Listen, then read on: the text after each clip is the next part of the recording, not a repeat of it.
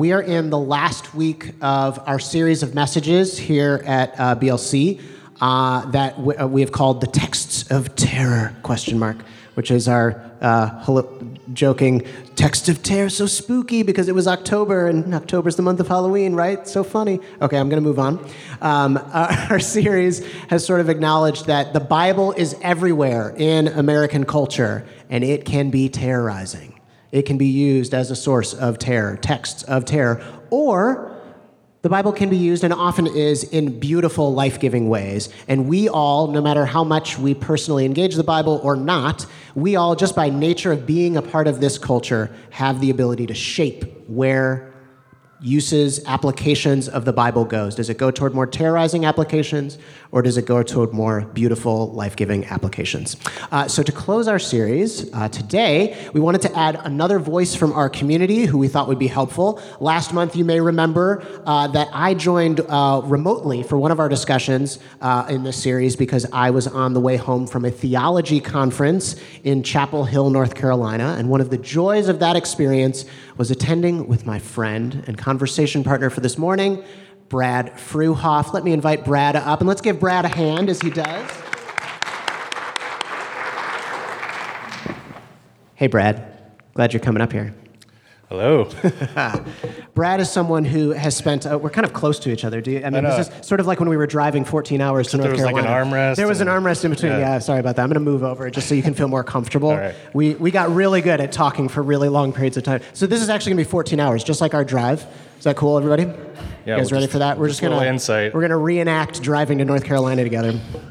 Uh, Brad is someone who has spent a lot of time in the academic world uh, with a background in philosophy and who uh, I found to be one of the finest theological minds in our church. And so that's why I really wanted him to be up here to help us with this series. All right, that's not what you told me I was here for. Uh, well, yeah, I mean, we'll, we'll get to your, your interest in um, uh, TV series later and podcasts. Yeah. So we also, we also talked a lot about that. Uh, Brad, you'll find, is often dropping knowledge in our Discord chats. Dropping knowledge. I mean, straight knowledge. When you see something from Brad F. in Discord, chances are it's going to be good. Uh, and I discovered also, uh, as we went and attended this conference together, that he is really good at helpful socializing tricks for introverts uh, to feel less awkward at parties or bar settings. So, introverts of BLC, you know, Yeah. talk to this, but not all at once because introversion, right? Comment on the shirt. Ask about the shirt. That's my. Oh, ask, that was such a good That's a one. It was- freebie. yeah, you see somebody who has like text on their shirt. Ask about their shirt. hey, what's on your shirt? He did that like three times. It was amazing to see him in action. Um, anyway, so several weeks ago, during this series, Text of Terror, uh, one of the most enduring questions about the Bible came up in our discussion. It's one that was reflected in our survey that we did. Of we were saying, "Hey, what are the what are the texts from the Bible that have been used to terrorize you, or you've seen terrorize others?" Uh, that question that came up was, uh, "What's up with all the violence in the Bible?" um, Brad, you uh, several weeks ago, when when this came up, you dropped a comment in Discord during that discussion that I want to begin today with um, and ask you to say more about. I'll put it up on the screen here for us because it was such a good one.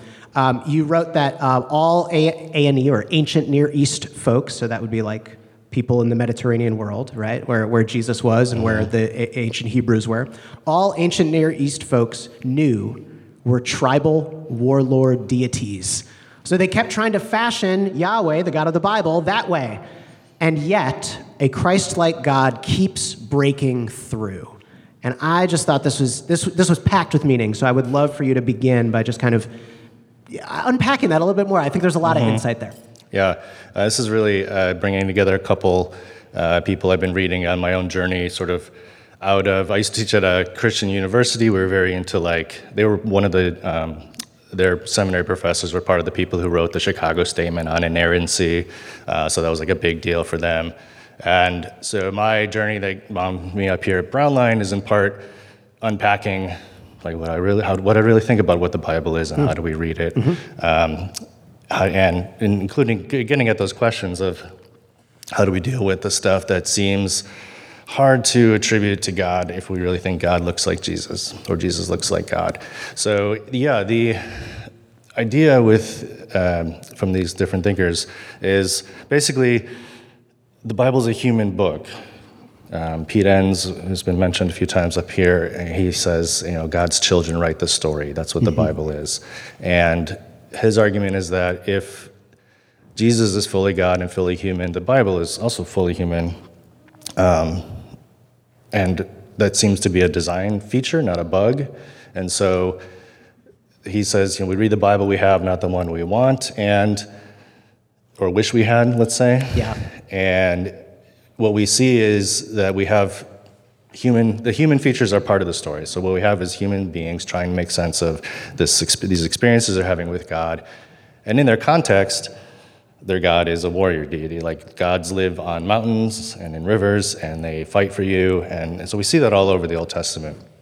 Uh, we probably have similar versions today like I mean, we do. I mean, God fights. We, we still do that. We, We absolutely certain, do. Yeah. Certain, God you know, fights for us. God is yeah. on our side. So- God bless America, right? Yeah, yeah.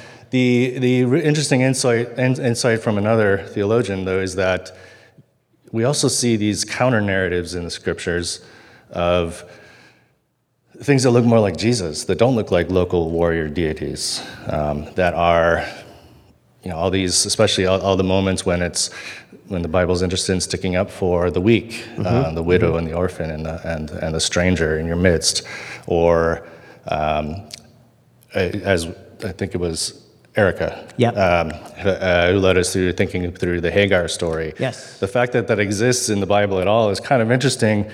If you look at other Near Eastern, ancient Near Eastern stories, a lot of those are, if you're familiar with Greek mythology, it's more my familiarity. Like lot of the- Zeus, Poseidon, all that stuff. Yeah. uh-huh. Those stories uh, and the ancient Akkadian and Sumerian and, and all that Mesopotamian stuff, Babylonian, it's all gods fighting each other, and it's and it's, it's you know the kings are important. Um, human normal human beings generally want to stay out of the way of the gods Yeah, because the gods. they're like pawns on your chessboard. Yeah, yeah, they're yeah. going to turn you into a tree or a pig or something. Yeah.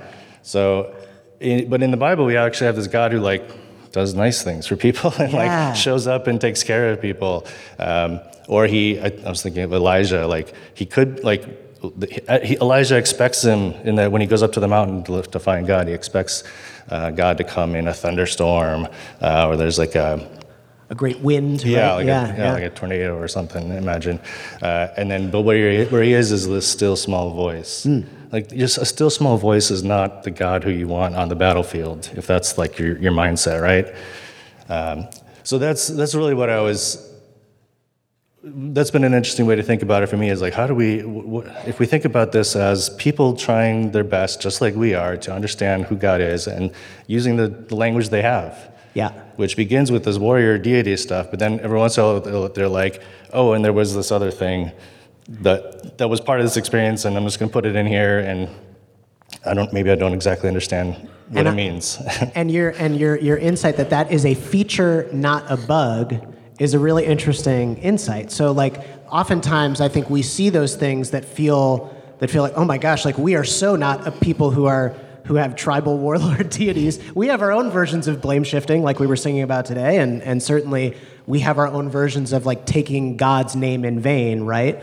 Um, but we see that in the bible and we think why don't we just like i don't know like cross that stuff out. And what you're suggesting is it's actually really powerful to see these human elements, these people who were just trying to do their best with what they knew, because that's the world that they swim in. And and I, I appreciate like, my my my remembrance of like high school history class of learning about the Greek mythology and like yeah they were like they were petty and they were like the the human they used humans to like get their own means met you know and that sort of thing and uh, and so putting it against that backdrop allows us to see that every once in a while oh, peeking through is something really different. Or I think of um, one of the one of the passages that came up in our survey um, about texts of terror is this the the entire book of Joshua in the Old Testament, which is it, we read it today, and it is a story of genocide. It is terribly problematic and difficult, and. What, what, what's even made even more problematic is that for many years, perhaps you grew up in a more evangelical setting,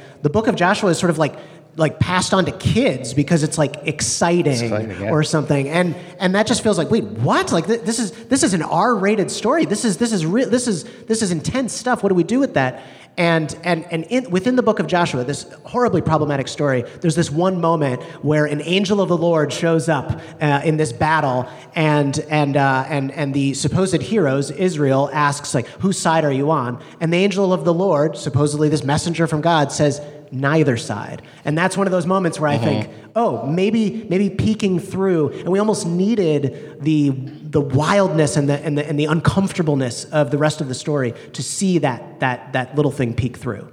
Yeah, well, and that's, or I think of the uh, book of Jonah we were talking about. Um, Jonah is also one of those that you tell kids is like an interesting, exciting story, because and it's it's one of those weird stories in the Bible, you're, and that. Uh, Especially for the modern sort of scientific mind, you're like, what do I do with this? Uh, and there's very interesting ways to read the fish actually as a, a salvific uh, tool rather than a punishment. Um, but the, the part that's more interesting to me in this context is what happens when he actually goes to Nineveh like he's told to. So in the story, if you're not familiar, um, the reason he's gets swallowed by the fish is because he was trying to not go to Nineveh. He didn't want Nineveh to repent, uh, as God told him to to prophesy. He wanted God to de- like destroy Nineveh because he, he was because of all the horrible things they had done to his people. Nineveh is like a city of the empire, Yeah. and Jonah is this small person in this conquered land. So yes. So he ends up going to Nineveh because he got the message with the fish. And then uh, and he prophesies and he says, Repent. And they do. And he goes and sits on a hill to watch what happens. And he's, and he's hoping that God will just be like, It's not enough. And he's going to destroy everybody. I'll destroy them anyway. Yeah. And, and they don't. And he, and he sits on this hill and pouts. And this uh, overnight, this grapevine grows up over the little harbor thing he's, he's pouting in and uh, gives him shade. And he's, he's pouting now in, in relative comfort. And, um, and, then the, and then the grapevine di- withers and dies. And then he pouts even more. And he's like, why, why, do you, why does this suck so much, God? and God goes, I believe that's a direct quote from the NRSV. Why does this suck so why much, God? suck so much? Yeah. Um, you're do, it's almost a little more like God. You're doing it wrong, Ooh, yeah. right? Yeah. yeah. Um, so he's he's and he we could take him as like reading the Bible he wants, not the one he actually has. And, and if you want to look at it that way, like you're supposed to do this and you didn't do it, and God says in this story that's from this context, uh, you you were upset over this plant that you had that died. Like, how much more upset should I be over people who die? Something like that, uh, in effect. And that's a very interesting moment. Again, if he's supposed to be the local, he's their God fighting for them, why is he protecting and having mercy on this other people? Why is he even claiming them as his people? Yeah. Yeah, so you, you you get those interesting moments, and it's what was I going to say? It's oh, if we try to get rid of that context Yes. and throw out the things that we don't like. I mean, we it's I, we, Haley said it's more about emphasis than throwing out, right? That's a mm. better mm-hmm. approach. But because if we throw things out, we're doing exactly what the what I call the loud Christians do: is they pick the things they like and they ignore the things they don't like, um, and they're reading the Bible they want, not the one they have. Mm. Mm. If we keep everything and some wrestle with everything that's in there, it will it means we're not just crafting god and the bible and history in our own image. We are working against something that you know struggles back against us. And what I hear you saying when you encourage keeping um, the Bible that we have rather than the one we want, quote, quote unquote, uh, I don't hear you saying that that means that we have to take every expression of what God is about or who God is that is that is written in the Bible and apply that to today. I hear you saying that we need to take that and see that as the context that these human authors were trying to make sense of things. And then it do, that doesn't by any means mean that we have to take it and, and apply it like wholesale to today. We have to do our own tinkering and interpreting based on our context, which is so different. right well and i think we were i, w- I was suggesting um, when we were thinking about this we use words like uh, inerrancy or biblical worldview or Mm-hmm. We, biblical we talked about those a few weeks ago. Can you, can Yeah. you go back into that and do that a little bit more? What, so in- is inerrancy yeah, and why, why do we not promote it? Inerrancy is the idea that the Bible is uh, true in all that it affirms. Um, and worldview is kind of built around that as the idea of like, here's worldview is a is a, is a blanket term. I think I think of it as the enlightenment version of myth. It's your it's the way you answer all the big questions. Okay. Like, why are we here? What are, what are humans for? What's good? What's bad? Why is everything screwed up? How do we fix it? Going philosophical on Yeah, this. This those are good. those are worldview questions. Worldview questions, okay? Um, now, what happens when you get into this inerrancy mode and what then the loud Christian mode is we've developed this layer of interpretation that we now call truth over top of scripture that is not actually reading the scripture we have it's just it's it's it's it's made a inter- series of interpretive choices answered those questions a specific way and then said this is the only way to answer those questions and then that's why they get loud about it because then it's like if you're not answering the questions the same way you're just wrong so we have to like figure out like either we have to prove you wrong or we have to shut you up Yes. Yeah. Um, yeah. so when we read the Bible we have, it always works against us because we always come with our own desires. we always our own, uh, well, you know, things we're looking for from anything we read and encounter. But it's just like with another person where there's growth through the interaction as opposed to requiring that thing to be what you want it to be. Yeah, yeah, and and um, kind of to get to, um, if you will, our, our thesis for today's uh, message uh, is this idea of embracing that. Um, if, if we're talking about that worldview, how we answer all the big questions in life, we are we are allowing ourselves to and like getting in, into the, the truth that is unavoidable. That of course the people who authored these texts that make up the Bible, they had a worldview too, and they weren't just dictating, you know, what God said to them perfectly for all time that would stand like that that is kind of like an American subs- obsession that there would be like a text that we can go Yeah. back to forever and ever. I mean, we, we do that with the Constitution in America, we do that with the Bible in America, mm-hmm. and that is not what we have actually in the text of the Bible. We have authors who had a worldview at different points in time trying to make sense of life. And you know like you said they, these people had were like uh, what was all around them was warlords and, and gods that backed those warlords. And so it should come as no surprise when we engage a lot of violent stuff but it should come as a great wonder and awe-inspiring surprise when we see those little glimpses of something more like jesus break through. Yeah, yeah. And it's, I mean, it's of course attractive to have some kind of certainty, like the yeah yeah those if the- it was perfect and we didn't need to like interpret it or change it or something Right, Yeah. right. And so that, I mean, that's I think the some of those churches that kind of say like, here's what you need to know and here's what you need to do. They it's simple, right? And, and like, Mm. and part one of the things I do is uh, for my for work is uh, marketing and like simplifying is like such everybody a big part wants of it to be really concise come in with a plan. Yeah. Give them three steps, right? Um, the moral life doesn't have three steps. So you don't have you don't have simple simple like this is how we do it for all of us today. You you oh, oh, what what you're saying No. is the I, I love what you just said. I, I, the moral life requires something that has more engagement and more honesty and more vulnerability, right? Of just being like, I do not know what to do in this situation. There is no glossary. The Bible doesn't give me basic instructions before leaving Right. Earth, right? Yeah. Yeah. Absolutely. Well, and it's but it's the um, there's no simple, straightforward set of you know instructions. I think, uh, and what that means is, and again, I think that's a a feature, not a bug. We're finite creatures. That seems to be the design. Uh, and if we look at it as like that's what, like how we're what we're who we are, how we're made. Uh, then maybe we don't need to have absolute certain knowledge. If we can't, if we can't because of our finitude, because we're limited as as, as human creatures, um, we could see that as a problem to be overcome. But that we know, at least in, in the consequences of people who are trying to do that, are what drove a lot of us to a place like this. and um, but if it's if it's a feature, then we say like, well, okay, then we we could see it as I'm on my own trying to work this stuff out. And oh my gosh, that's a, how am I supposed to have cosmic, make sense of the cosmos on my, on my own? But that's actually not what we're told. What we're told is like we have a whole community. We're, we're, we're here with each other. We can do this in conversation. Yes, yes. When, when, when we were preparing, you, you had a lot of thoughts on community and how that is baked into this like this difficulty of like, okay, so if the Bible is not straightforward, and uh, and uh, first off, the gift of that is that I can see these problematic passages, these passages that have been used to terrorize people, maybe that have terrorized me or terrorized somebody I love, and I don't have to just like wholesale take them and apply them to my life and figure out how it works. That's great. That that's a blessing. But the trade-off with that is So you've got a lot of work to do. The moral life is not easy. Yeah. There are no simple three step programs to being a good person or to experiencing God or to getting out of the rat race of American, you know, hell. Like, uh, w- w- if there's no simple thing, and what you wanted to, what I think what you wanted to drive at is, but you're not left up to yourself and you're not Right. left up to your own devices because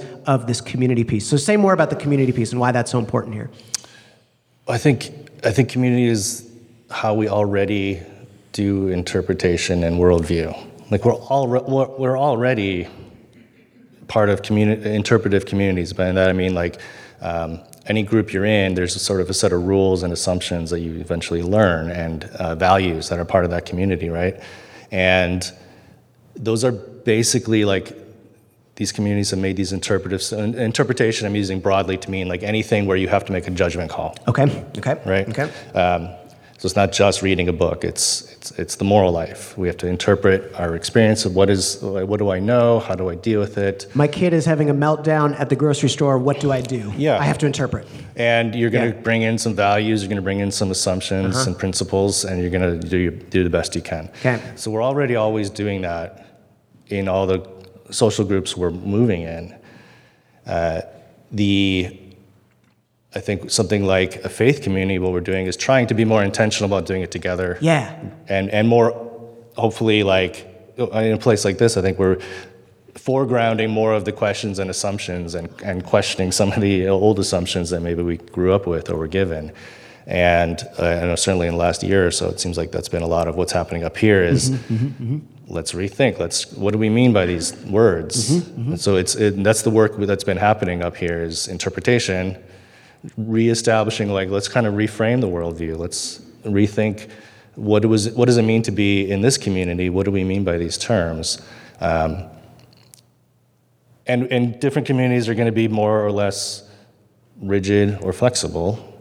And so this whole like bounded set centered set model is an attempt to kind of say like let's let's allow for some flexibility right?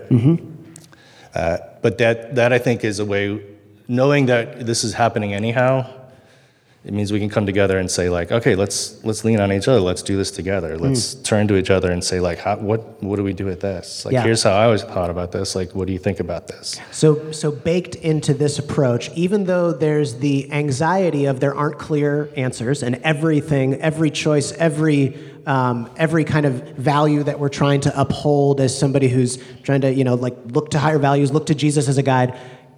The, the anxiety of that is that it's not clear and certain, and we have to do lots Sure. of work to figure it out. But the, the, the, the amazing part of that is that we are we actually it baked into it is is is a uh, you have to interact with other people. There's a connection involved with it. There is. Um, we don't have a community that's highly rigid, like you were saying, like uh, because if if we all have to be figuring that out together, boy, we better make sure that this community talks about these things and isn't like looking over their shoulders and wondering, does everybody have this figured out except me?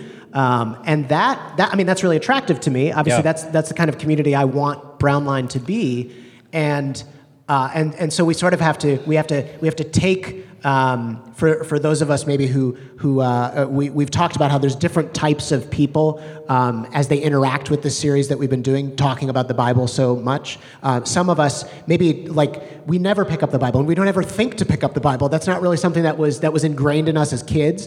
But if you're somebody who came from something like a more evangelical space, I mean, it is like in your bloodstream that you need to be looking at the Bible every single day. And what do you do with that when you you know are looking at it and it feels like a text of terror sometimes?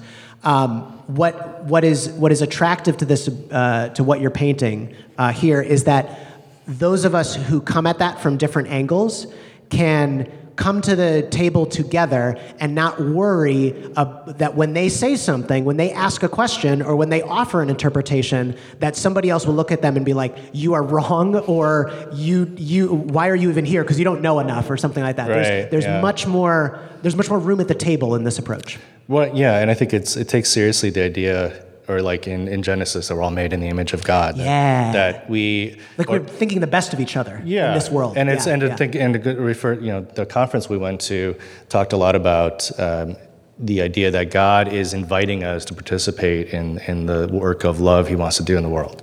God is inviting us to participate in the work of love He wants to do in the world. I love that. Yeah, yeah. So that and the idea that each of us has the power to do that. Like Yes. we're all empowered to do that. We're all uh, charged in one sense, but it's because we can.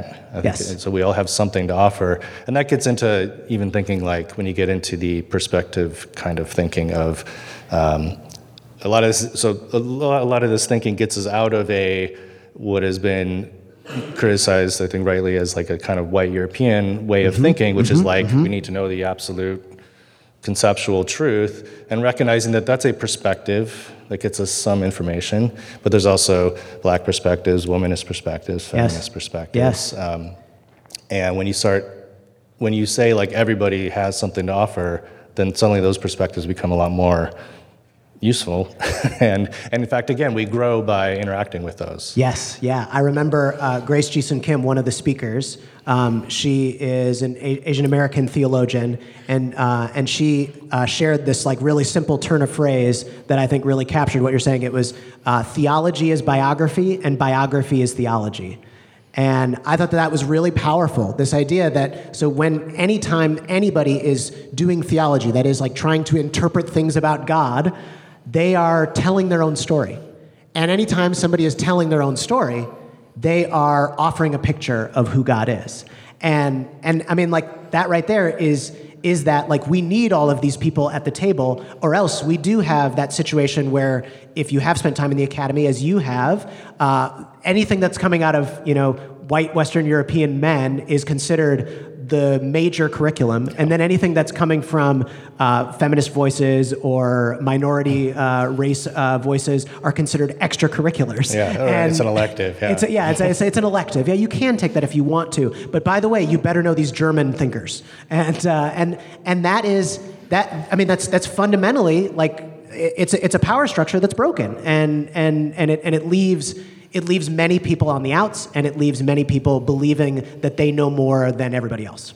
Yeah. Well, and that's another, getting back to the scripture, like, that's another thing we have modeled in the Bible is prophets, these sort Yeah. of itinerant wanderers, many of them, uh, saying, like, hey, kings, you're doing it wrong. Wow. Yeah. Right? No, you know, you don't even think about that. But like, this is this is the itinerant person who has no status coming to the most powerful person in the land and saying you're doing it wrong. Yeah. That Like- I mean, where do we? That is not that is not the way that. American Christianity tries to form Right. uh, American culture today. It's, it's doing it right from the seat of power. Mm-hmm. Ah. Yeah, and then again, we have it. We have it modeled in there that we have to be careful about how when we, when things when power starts to coalesce, we have to be careful that we get too uh, sort of comfortable with with the system we created. Yeah, yeah, yeah. Well, I, I know that what uh, what Haley and I have planned for what ne- next week begins the season of Advent in the church, the four weeks that lead up to Christmas, and what we have planned for that is going to pick up on that thread. So that's a that's a good that's a good spot.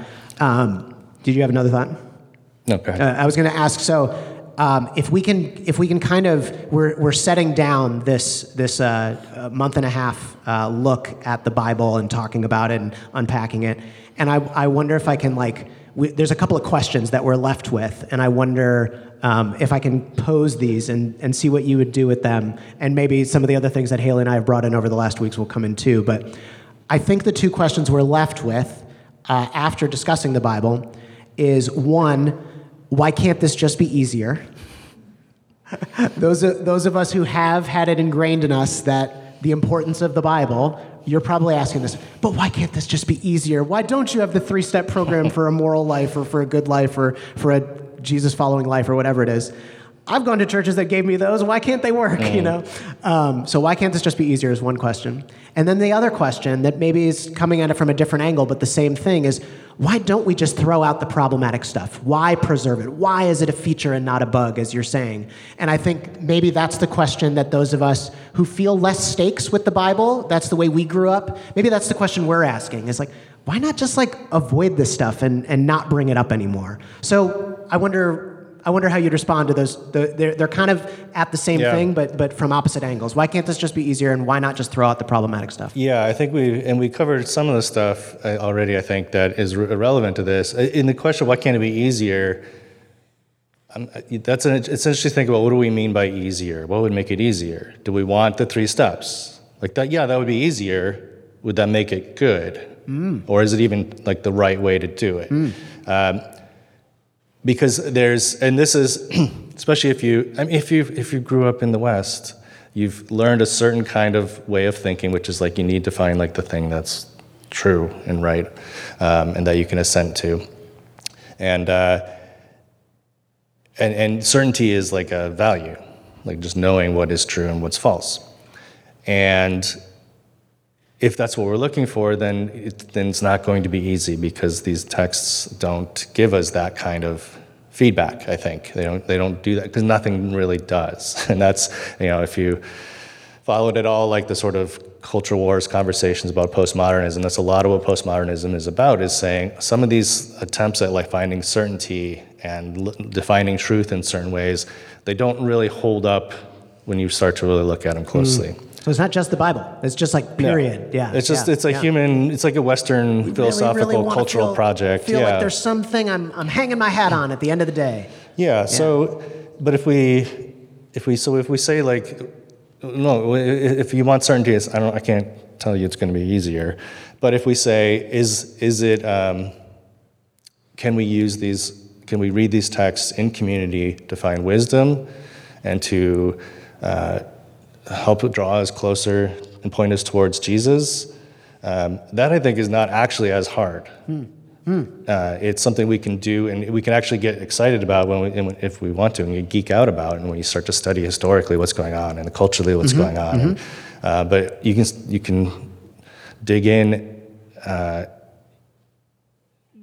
starting with you know like J- Jesus, the Gospels to begin with, and just kind of like you can chart your own course to some extent, and you also get to rely more on your own sort of intuitions, to use another term that was big on our in our conference. Uh, rely on your own intuitions more, uh, whereas some in the in, in conservative congregations, you probably were taught not to trust your instincts, Right, right, in right, some way or form. Uh, I think that that doesn't necessarily have to be. Uh, and it's hard then if you, if, if you can't trust your own yourself, then it is hard to know what to do. Yep. But if, if we say like, well, no, God, like has you've been designed, you're made as somebody who's participating and invited to participate in this. There will be challenges, I think, but it's again, you're not alone, and you do have trustworthy intuitions to work with. Yeah. Some of them might need to be trained one way or another, but Sure. you, you have somewhere to start. Sure. Yeah. Yeah. And and that idea um, uh, that that we that was so uh, well worked on us at this conference of in being invited to participate in um, in, in in what God is doing in the world. There, one formulation of that idea that that I found really beautiful and had a wonderful conversation about recently with somebody in the church is this question: What if um, what if goodness and truth and beauty are still in the process of development? Mm-hmm. Like, what if God is still contributing to what goodness is? And so, part of the reason that we can't just like go back and say, like, well, here's goodness, it's in this book, or here's goodness, it's in this value that I espouse, is because actually God is still still doing things today, still contributing to what that is, and we get invited to participate in contribution to goodness and truth and mm-hmm. justice and value and beauty and creativity and all of those things. We get to contribute to that too, and that's that kind of flips the, the, the challenge on its head. Well, yes, that is that is harder. That means that our choices actually matter. It means how we treat our neighbor, actually how we treat our enemy actually matters. How we how we treat ourselves actually matters because we are either contributing to that good that is still in for, and still in process of being developed, or we're not contributing to that mm-hmm. good. That's a really different way of saying like, well, it's already formed, and I just need to figure out what it is. Yeah, we're not trying to decode something Yes. to get it right. Yes. We're actually, it's more like looking to see God in more places. So when Yes, you have yeah. That great, you know, night with friends, Yes. like God's there in the love and that you enjoy you're experiencing there. And like, so if you can just go instead of like, did we tick, tick off certain boxes that I was told is like what it means to be like godly during a party or something. Um, if you get, if you throw that away, Does that mean asking your friend about what, what their shirt says? That's part of being godly at a party, right? Yeah. That's just a, I- that's a you know, that's in the Gospel of Brad. Uh, but if we if it's not about getting it right, it's but it's about just recognizing where God is Yes. and where love is, where beauty is, where, Yes. where goodness is. and that becomes easier. It's something. It's a muscle we might need to work. Yes, yes. But it is actually easier than trying to decode something. Decode something. And that it- isn't going to be decoded. Absolutely, and it also shines light on this idea of the Bible being this human, this this collection of human texts. It also allows us to see that look, they were contributing. See those little uh, glimpses where Yeah. where Jesus, a Jesus-like God, breaks through into the world of warlord deities and and you know gods who live on mountains and the people are just their chessboard. Um, when we see God break through that, those are those moments of their world contributing to the goodness and the justice and the, and all of the creativity and beauty that is God and the life of following God. And now today, we are still in that same boat. And I'm sure that were we to take and canonize texts that we write today about God, there'd be plenty that people hundreds of years from now would look back and be like, oh my God, like they were obsessed with money and everything is about the mm-hmm. marketplace and every, nobody even cares about other human beings unless they're selling them something. And yet, sometimes Jesus breaks through. I think people would say the same about us, right?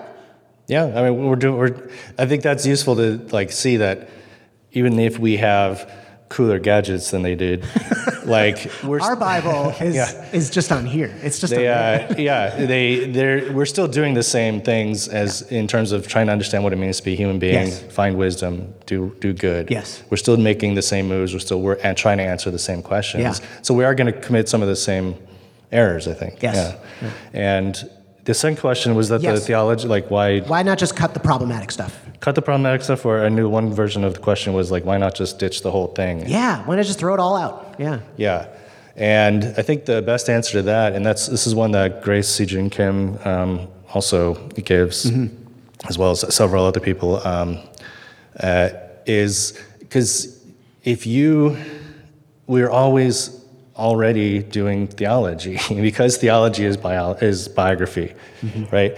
Uh, if theology is a is a just a, a word that means the way we answer those big questions, but with with a God as part of the story, um, or not. Even the question of what who God is, whether God is, uh, that's part of any theology. So everybody has a theology, even if it's an a theology. So then the question is, if you're not doing it intentionally, then then somebody's gonna. If you don't do it, if you don't choose your theology, somebody will sell you ah, one. Yes. That's why. Yes. Somebody's going to sell it to you. Somebody's packaged it already, Yes. and they're going to sell it to you, and they're going to call it Christianity, they're going to call it capitalism, they're going to call it socialism, whatever it is. There's other theologies available if you want them. Mm-hmm. mm-hmm. Um, so if you're not intentional about what you are feeding yourself with, Yeah. you will eat something else. It'll just be what's laid out in front of you. Yeah, there's mm. something. There's other things out there ready to take that place mm. if you're not doing it mm. for yourself. Yeah, I think that that's, and, and thinking, thinking back to this idea that um, if the thing that we're feeding ourselves with um, is just like, like if we try, if we try to delete all of the parts that make us uncomfortable, so it's the, as you said, the, the Bible we want it Yeah. to be, then, you know, what, hundreds of years from now, when people are looking back at that text that we try to pass on, we will still have all these blind spots, uh, you know, represented. And so, rather than think that we are smart enough to be so arrogant to think that we are smart enough to delete all of the problematic stuff for once and all and just pass on the good, pristine, you know, version of the Bible that has all the good stuff, the, the recommendation here is to hang on to the human elements, even that we see, mm-hmm. because we will need to hang on, others will need to hang on to our human elements later on mm-hmm. so that we can see those pictures of the Christ like God break through. Yeah, like and just like we hope- want to be treated with grace, yeah, we can we can treat others with grace, and then yeah, and then it comes down to again if we're if we're all already doing theology, it comes down to like what is it you think is the ultimate mm. reality, mm. and in Christianity we're saying there's a relational God who mm-hmm. cares about it and loves us all and is inviting us all into creating more love, beauty, and truth and goodness in the world. And it's a question of like, is that the story that is going to center be at the center of your life, or is it going to be something else? Yes, Like, yes.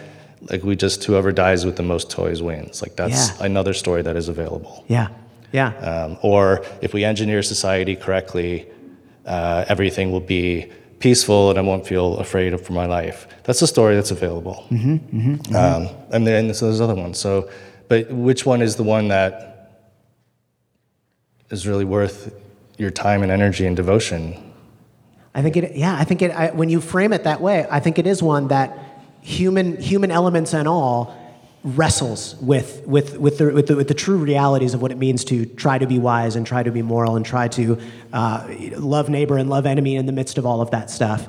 Um, and yeah, I mean, that feels like if I can, if, if we can, you know, bring, um, bring at least the, this series' comments on the Bible to a close, that feels like, feels like a, as good a place as any to just say, like, a beautiful application of the Bible would be to use it in that way that you are painting mm. of what story, what, um, what larger, grander narrative do I want to be forming my attempts to contribute to good? Because if I don't, if I don't intentionally choose something like this, something else will be handed to me and, mm-hmm. and, it, and it may be it, in fact it may use the bible but it may use Absolutely. it in terrorizing ways right. and, uh, and that, that, that, that, yeah that's, that's really striking what, as we as we close like do you have any do you have any like you know last comments that feel like are, are out there to be grabbed before we um, before we shift our, our attention toward advent as a church i think the well, in the context of that shift, I guess, is the, I think the interesting thing that's happening at Brown Line, um, now that you gave me a platform to talk about it. Everybody's going to get a turn. Guys, tell us yeah. what you like about it and what you don't know. Um, is, but it's, it's that there is, again, there's this intentional uh, uh, effort to think through what we're doing as a community. Uh, there's also opportunity to rethink what church is. Mm and opportunity to rethink like how we participate in that community. So each of us is invited to participate in what God is doing, and then you say like, well, there's an opportunity also then to say like, what is God doing in this church? Mm-hmm. Not only how can I be fed, hopefully, by this church, but if I, if God, if the work of moral living and spiritual living happens in community, then like, how do I mm. sort of step into and start mm. to participate in that work? Mm. Um, and we can all shape it together, I think. Mm-hmm, mm-hmm, mm-hmm. And actually, I, my guess is Vince is open to that because he's doing a lot on his own right now. yes, definitely. And ad, but, so Advent's an interesting one where yeah. we can think about like what are the traditions and the patterns, the rituals that we do that are what we choose to do as a community because they help remind us or draw us, you know, point us towards Jesus, or they remind us about spiritual things or help us take space, make, you know, become more present. You know, those all those things are, yeah. you know, and Advent's a good time to. It's already built into the Christian calendar. Yes. Um, yeah. to, to do some of those things, and that can be an interesting community building too. I love it. I love it. Well, we appreciate your comments. Let, everybody, can we give Brad a hand here? Thank you for being a part of ending this series. Um, and and as we as we close the book on this series, uh, we we will we will we will probably return. There was a, a lot of generative discussion because people have such diverse experiences of the Bible in their childhood and are like, so like you're talking about this in a way that I've never heard before, or other people are like, I've been longing for you to talk about this kind of thing. Um, I mean, we will do this again. So continue to let us know uh, in Discord or in emails to Haley or to me um, what you know what, what was useful uh, in this for you, and and what would you like to talk about next? Because uh, we will be um, going there in the future. Um, Brad, I'd love us. I'd love for us to pray. Uh, would you like to pray, or should I pray? Go for it. I'm going to pray for yeah. us. All right, everybody, let's take a deep breath together one more time, as we did before.